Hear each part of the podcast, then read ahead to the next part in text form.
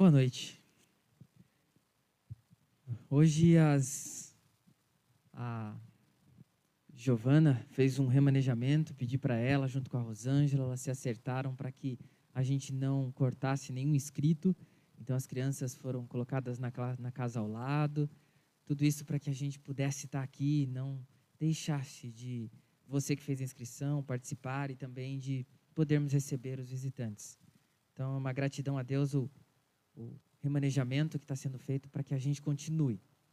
Logo, logo volta ao normal e a gente poderá todos estarmos juntos, aqueles que estão nos acompanhando pela internet. Mas vamos olhar para a palavra de Deus, responsabilidade nos relacionamentos. É um assunto que a gente tem caminhado em Mateus, no Sermão do Monte. Vamos olhar para o capítulo 5, versículos de 21 a 26. Relacionamentos. Ah, na recepção da igreja, precisam, elas precisam se relacionar bem com os que estão, estão chegando, com os irmãos, as professoras da EBD, os professores, todos precisam se relacionar bem. E trataremos de relacionamento seu com as pessoas também. Você é alvo do texto, é alvo, eu sou alvo desse texto, para que eu esteja me reavaliando. Então vamos ler capítulo 5 de Mateus, versículos de 21 a 26. Vocês ouviram o que foi dito aos seus antepassados: não matarás, e quem matar está sujeito a julgamento. Mas eu lhes digo que qualquer que se irar contra seu irmão estará sujeito a julgamento. Também qualquer que disser a seu irmão racá será levado ao tribunal. E qualquer que disser louco corre o risco de ir para o fogo do inferno. Portanto, se você estiver apresentando sua oferta diante do altar e ali se lembrar de que seu irmão tem algo contra você, deixe sua oferta ali diante do altar e vá primeiro reconciliar-se com seu irmão. Depois, volte e apresente sua oferta. Entre em acordo depressa com seu adversário que pretende levá-lo ao tribunal. Faça isso enquanto ainda estiver com ele a caminho pois caso contrário, ele poderá entregá-lo ao juiz e o juiz ao guarda, e você poderá ser jogado na prisão. Eu lhe garanto que você não sairá de lá enquanto não pagar o último centavo. É importante, então, a gente conhecer a palavra de Deus, é importante a gente entender e tomar cuidado com as nossas práticas diárias, sem dúvida nenhuma. Todos nós precisamos. Caso contrário, a gente vai ter muita dificuldade. Para a gente lidar bem com as pessoas, a gente precisa conhecer a palavra de Deus. Pensando você aqui hoje à noite, você está bem com toda e qualquer pessoa? Você precisa tratar algum relacionamento que você deixou para trás e falou assim: ah, eu não quero nem saber disso. É meu irmão, meu parente, meu primo, meu tio, minha avó, algum amigo. Você precisará pensar sobre isso.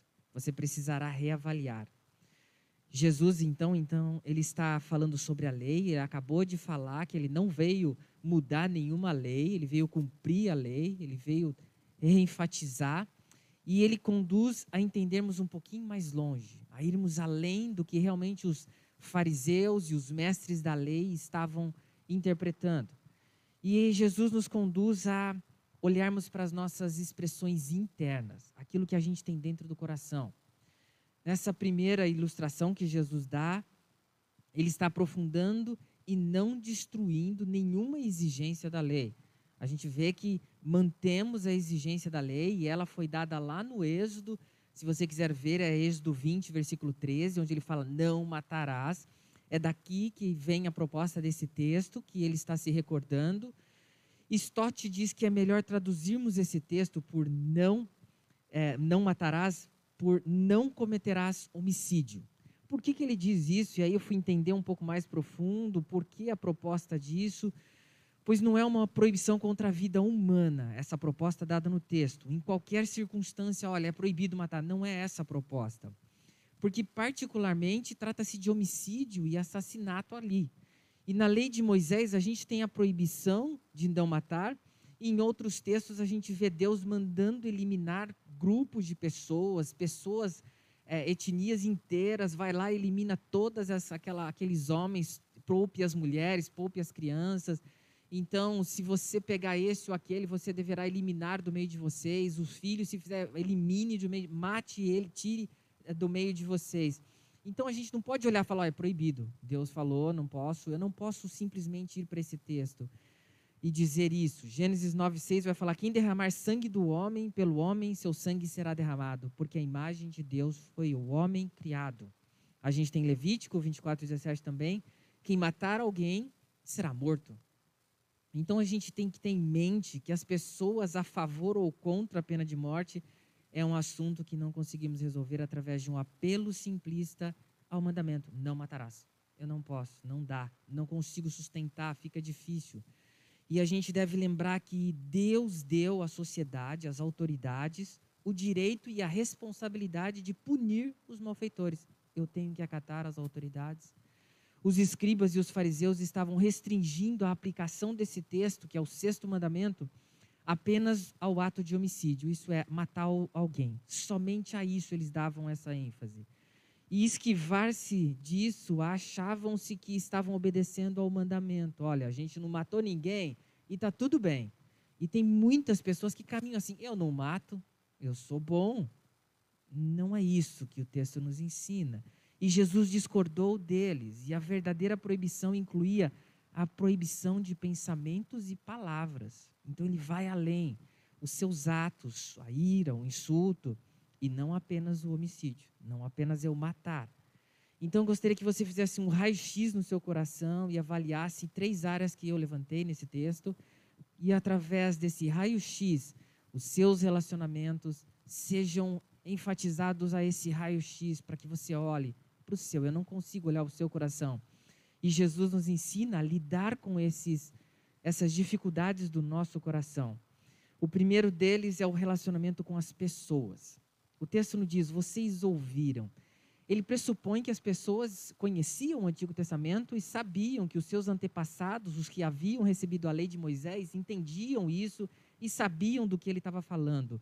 A lei é inalterável, não vamos, não mudará nada. Ele está enfatizando isso. Ele segue essa obediência e são palavras da própria palavra de Deus e Jesus enfatiza os ensinos.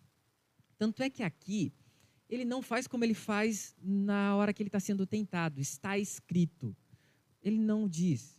Ele disse: Olha, não está escrito nos seus, ante... ele tá... nos seus antepassados não ouviram esses ensinamentos. Ele não está falando e enfatizando essa aquilo que ele está, como ele fez na, na, no deserto. Então a gente tem que considerar essas diferenças que o texto está nos mostrando, e era uma exigência de que, se alguém tirasse a vida do outro, deveria ter uma punição.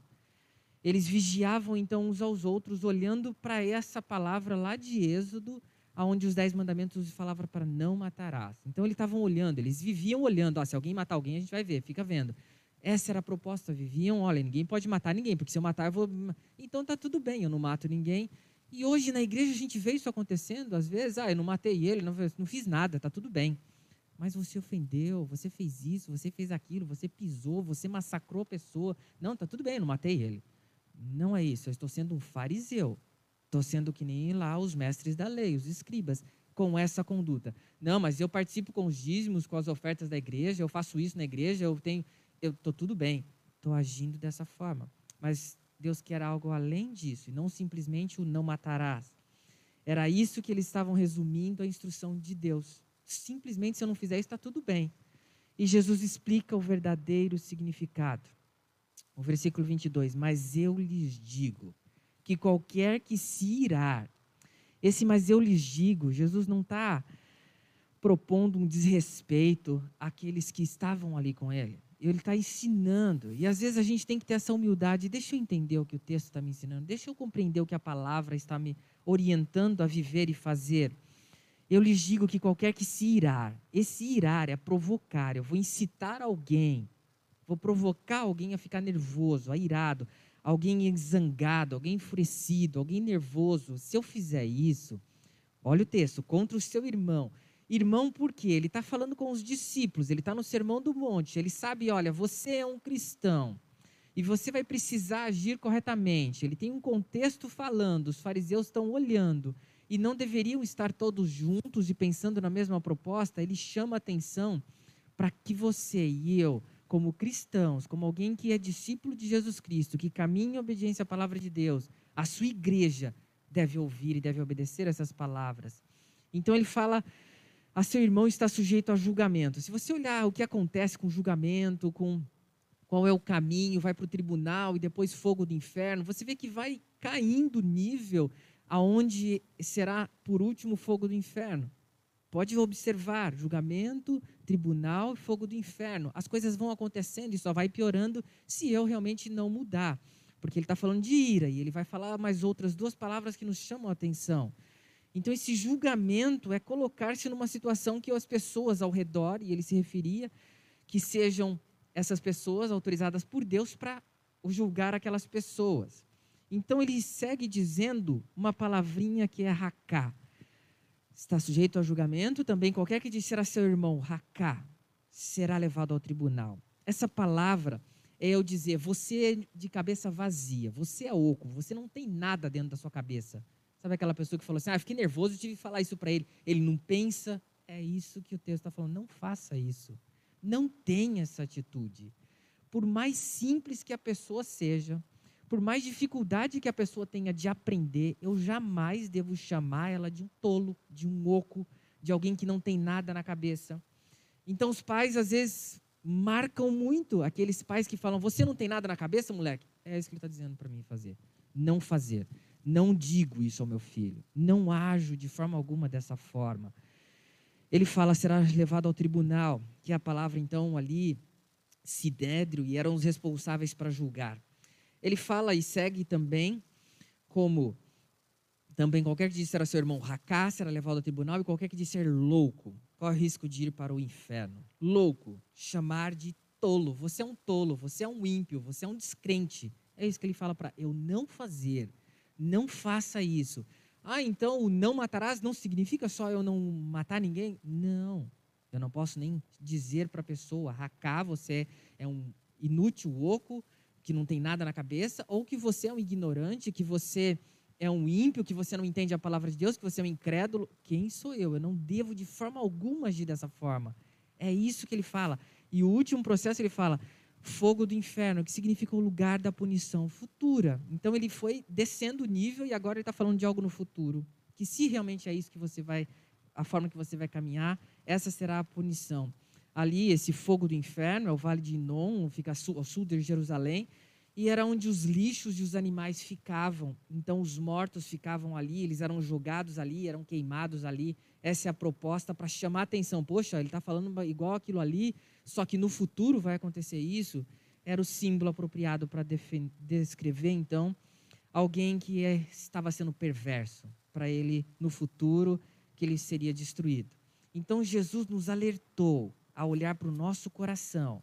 E essa justiça que ele falou nos textos anteriores, se a justiça de vocês não exceder a dos escribas e fariseus, como está em Mateus 5,20, muito superior a dos fariseus e mestres da lei, de modo nenhum entrarão no reino dos céus. O que é isso? Eu preciso ir muito além.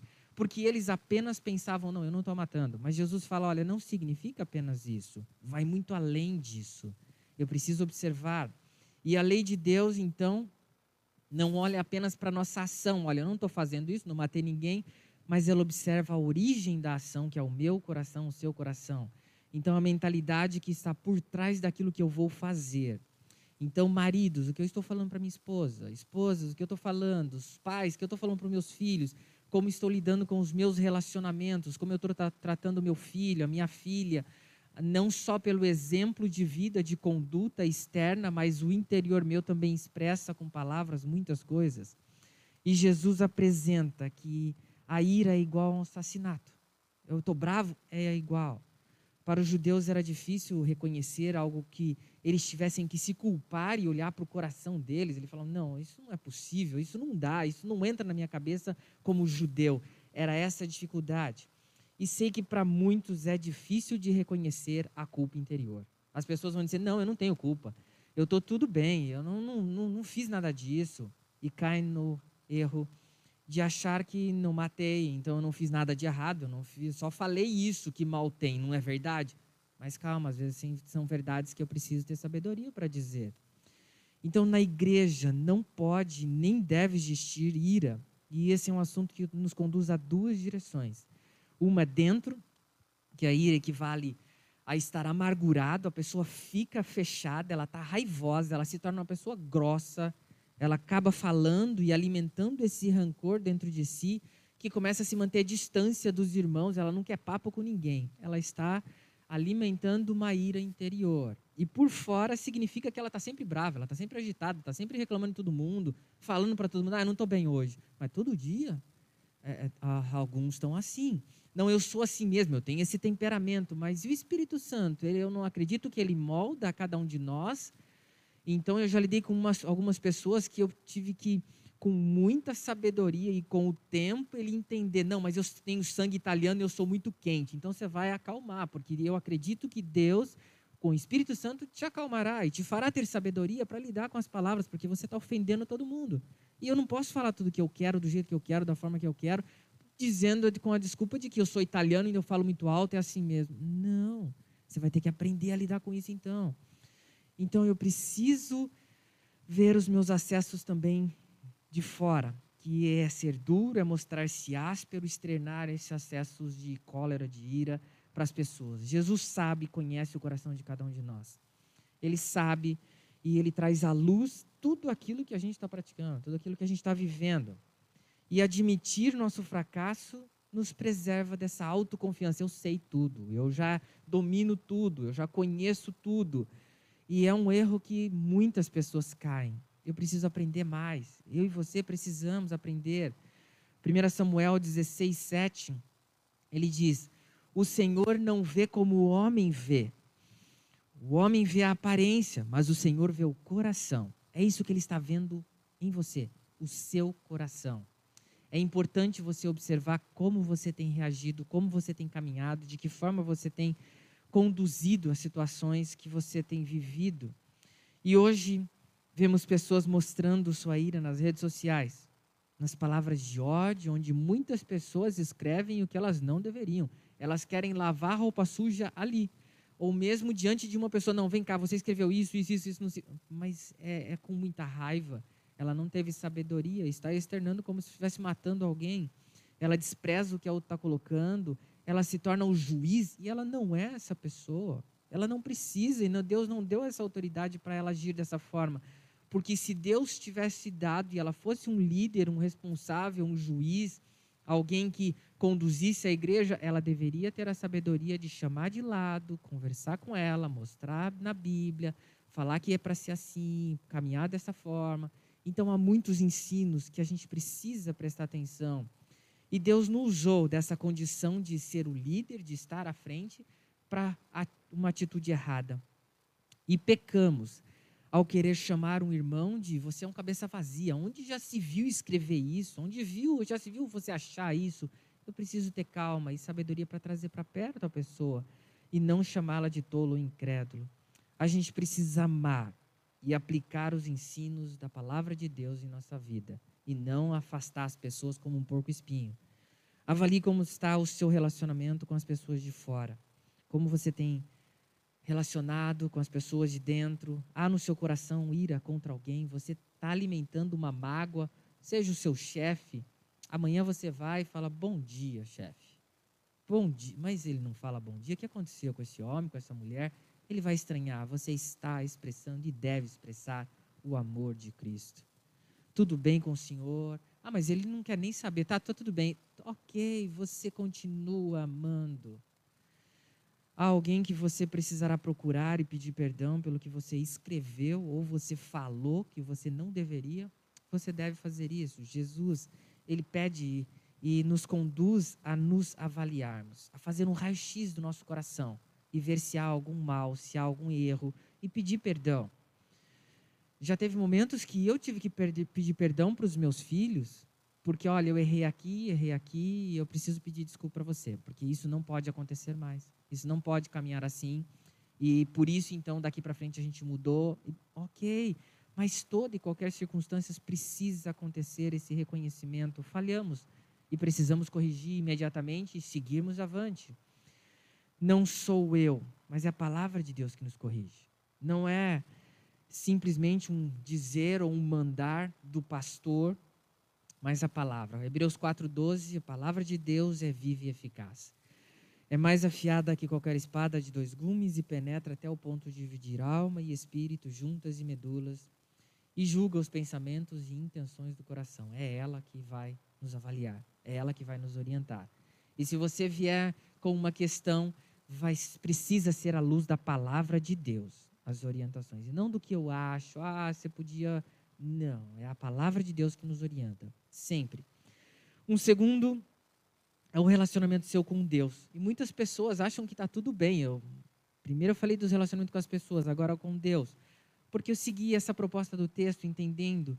E ele diz, portanto, então, já que você entendeu que você apenas não só matando alguém, mas se você é irando e chamando alguém de louco, de tolo, de oco, de alguém sem nada na cabeça, incrédulo, então, como você entendeu o seu procedimento com as pessoas, você, você precisa olhar para esse relacionamento com Deus. E ele fala de oferta, aquilo que eu vou dar para a honra de Deus. Portanto, se você estiver apresentando, olha, de acordo com isso, se você estiver vivendo isso, você for a, a, apresentar a sua oferta a Deus, aquilo que você está doando a Deus no altar, onde o local de sacrifício era feito ali, aquele local onde eles distribuíam as suas ofertas a Deus. Então a aplicação acaba sendo muito fácil, muito simples aqui. Você que está na igreja, se lembra de algo que você fez errado, eu preciso pensar nisso e corrigir imediatamente. Nós teremos a ceia. Não, mas ah, depois eu resolvo. Não é essa a proposta do texto. Eu preciso resolver já. Para que esse relacionamento com Deus seja restaurado, qualquer ressentimento com o irmão, qualquer problema, precisa ser acertado, precisa ser corrigido imediatamente. Então você precisa procurar o irmão e pedir perdão se há algum ressentimento. O texto diz: seu irmão tem algo contra você. Bom, mas eu não tenho nada contra ele, mas ele tem contra eu. Então, olha bem para o texto. Ele diz que pode ser que você não tenha culpa no, no, naquele problema que vocês estão vivendo. Vá primeiro reconciliar-se com seu irmão. Ele não manda o irmão ele manda você.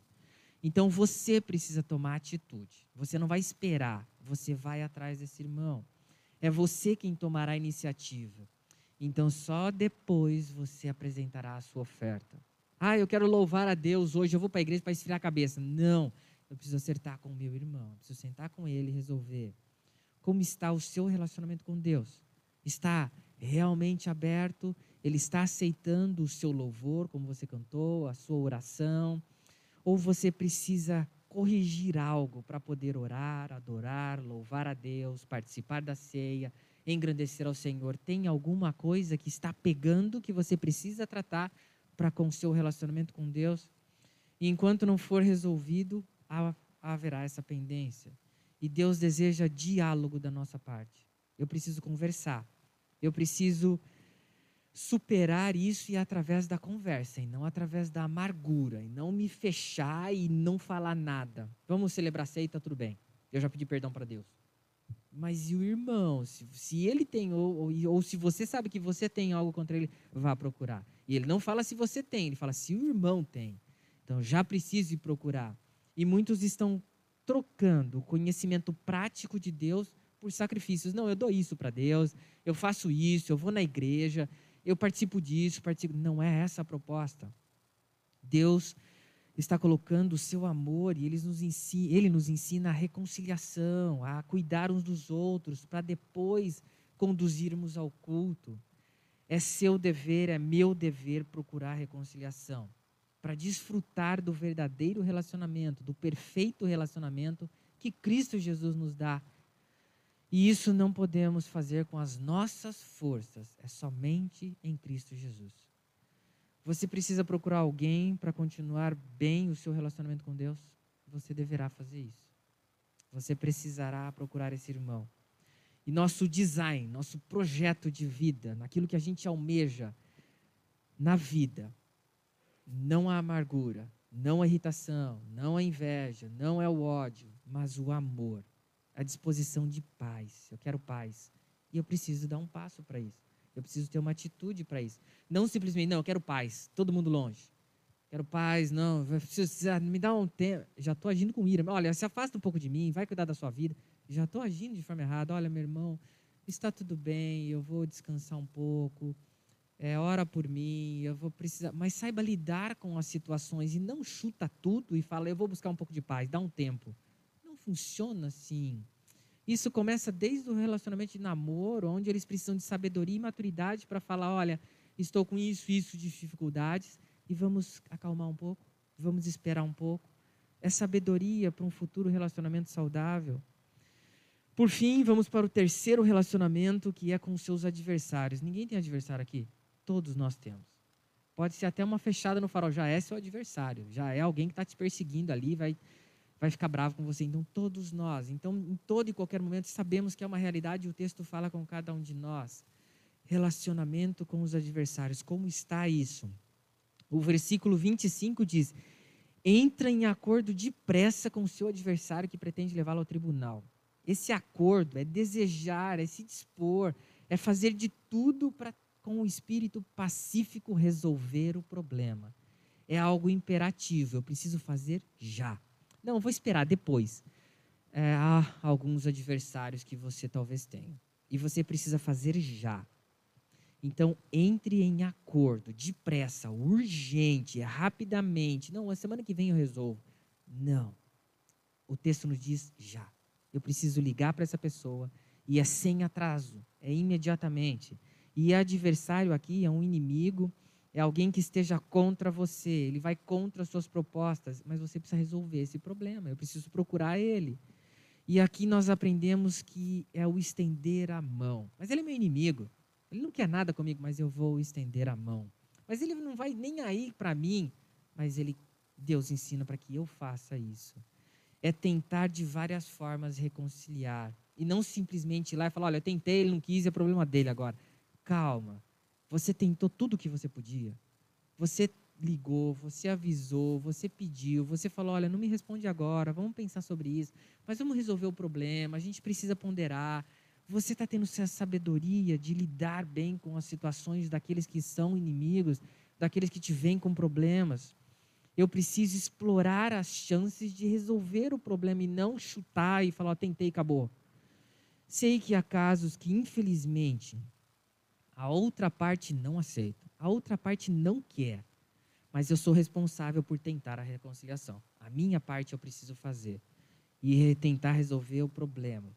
Se a outra pessoa não quer, isso ela resolverá com Deus. Mas eu tentei, fiz tudo o que eu podia e eu me esforcei então está tudo bem. Eu descanso em paz. Romanos 12, 18, da base para isso que eu estou falando, façam todo o possível para viver em paz com todos. Eu vou fazer todo o possível. Eu vou me esforçar. É o que Deus espera de mim e de você. É sabedoria para lidar com as pessoas que são contrárias. E isso vai ter a vida inteira. Pessoas contrárias a nós, que são os adversários, que são pessoas inimigas, que querem, não, você não quer assim fala, poxa, mas ele é meu irmão meu, então eu preciso me aproximar e tentar resolver esse problema para a honra e glória de Deus, porque ele deseja que a gente viva em união, pensemos a mesma coisa, tenhamos o mesmo alvo. Então nós seremos tentados a agir como o adversário, fazer igual a ele. A gente vai ser tentado a isso. Mas não queira resolver o problema, nós precisamos entregar a Deus e saber que Ele está cuidando de tudo. É Deus quem pode mudar a situação e é se Ele quiser. Talvez seja para que eu aprenda algumas coisas, por isso que está com essa situação? Pode ser. Eu preciso depender dele, eu preciso saber e lidar com os espinhos da vida? Pode ser. Que seja um ensino de Deus para minha vida. Eu e você precisamos olhar para outro texto que é também Romanos 12, 19. Amados, Nunca procurem vingar-se, mas deixe com Deus a ira. Então é para com Deus isso. Pois está escrito: Minha é a vingança, eu retribuirei, diz o Senhor. É Ele quem vai fazer. A minha parte é a reconciliação, é tratar os meus relacionamentos. Então nós dois, nós devemos evidenciar, devemos oferecer. Eu e cada um de vocês devemos evidenciar e oferecer o amor em troca do ódio. A bênção em falar Deus te abençoe em troca de uma maldição. De falar vai tarde. Não, que Deus te abençoe onde quer que você vá. Mesmo não concordando com o que eu desejo, que é a reconciliação em Cristo Jesus, eu preciso abençoar sempre e levar o amor e a graça que eu conheço de Jesus Cristo. Meu desejo é que você expresse os ensinos da palavra de Deus e não diga simplesmente, ah, eu já fiz minha parte, mas vai além disso.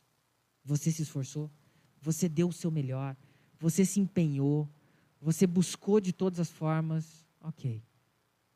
Assim, eu espero que você, desse texto, tire os seus relacionamentos com as pessoas como está. O raio-x que você está fazendo no seu coração, como está. O seu relacionamento com Deus. Não, eu já faço tudo.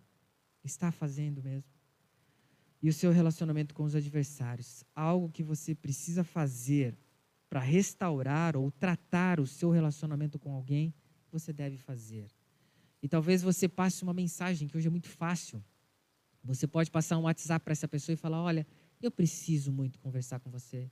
Eu preciso muito falar com você.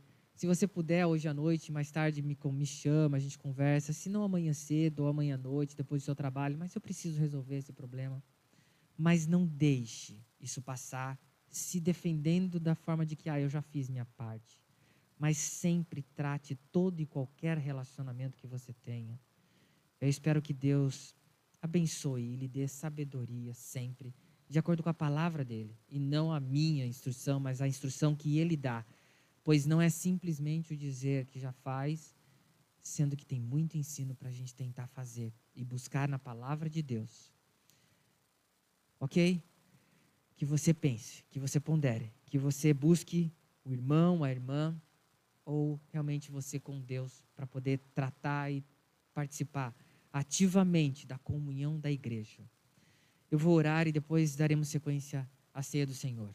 E vou orar por você que talvez tenha que tratar algum relacionamento. Vamos orar. Pai, talvez alguém ao ler a tua palavra, ao entender o teu texto, Pai, possa compreender e possa ter entendido o quão importante são as atitudes, as escolhas que precisamos tomar para resolver problemas, para sanar as dificuldades de relacionamento com as pessoas. Algo necessário na nossa caminhada, Pai. Ajuda-nos, pois dependemos do Senhor e sabemos que é o Senhor que está à frente. Sei que há pessoas que talvez estejam com seus relacionamentos conturbados com aquele, com aquela, que o Senhor esteja incomodando a cada um de nós a avaliar e a pensar se há dificuldades nos nossos relacionamentos com as pessoas, com aquelas que nos rodeiam. Pai, também dê sabedoria a lidarmos sabiamente com esse Deus maravilhoso que enviou Jesus Cristo, que é só por Ele que podemos e devemos seguir avante, honrando e engrandecendo ao Teu nome. Pai bondoso, obrigado, porque o Senhor tem nos ensinado a tratar dos relacionamentos com as pessoas difíceis, que continuamente tenhamos forças do Senhor para engrandecer o teu nome. Dê sabedoria para cada irmão, para cada irmã, a tomar a atitude de buscar resolver o problema. E se assim não conseguirem, que entreguem para o Senhor, pois é o Senhor quem cuidará de tudo e da melhor forma. Mas nos ajude, Pai.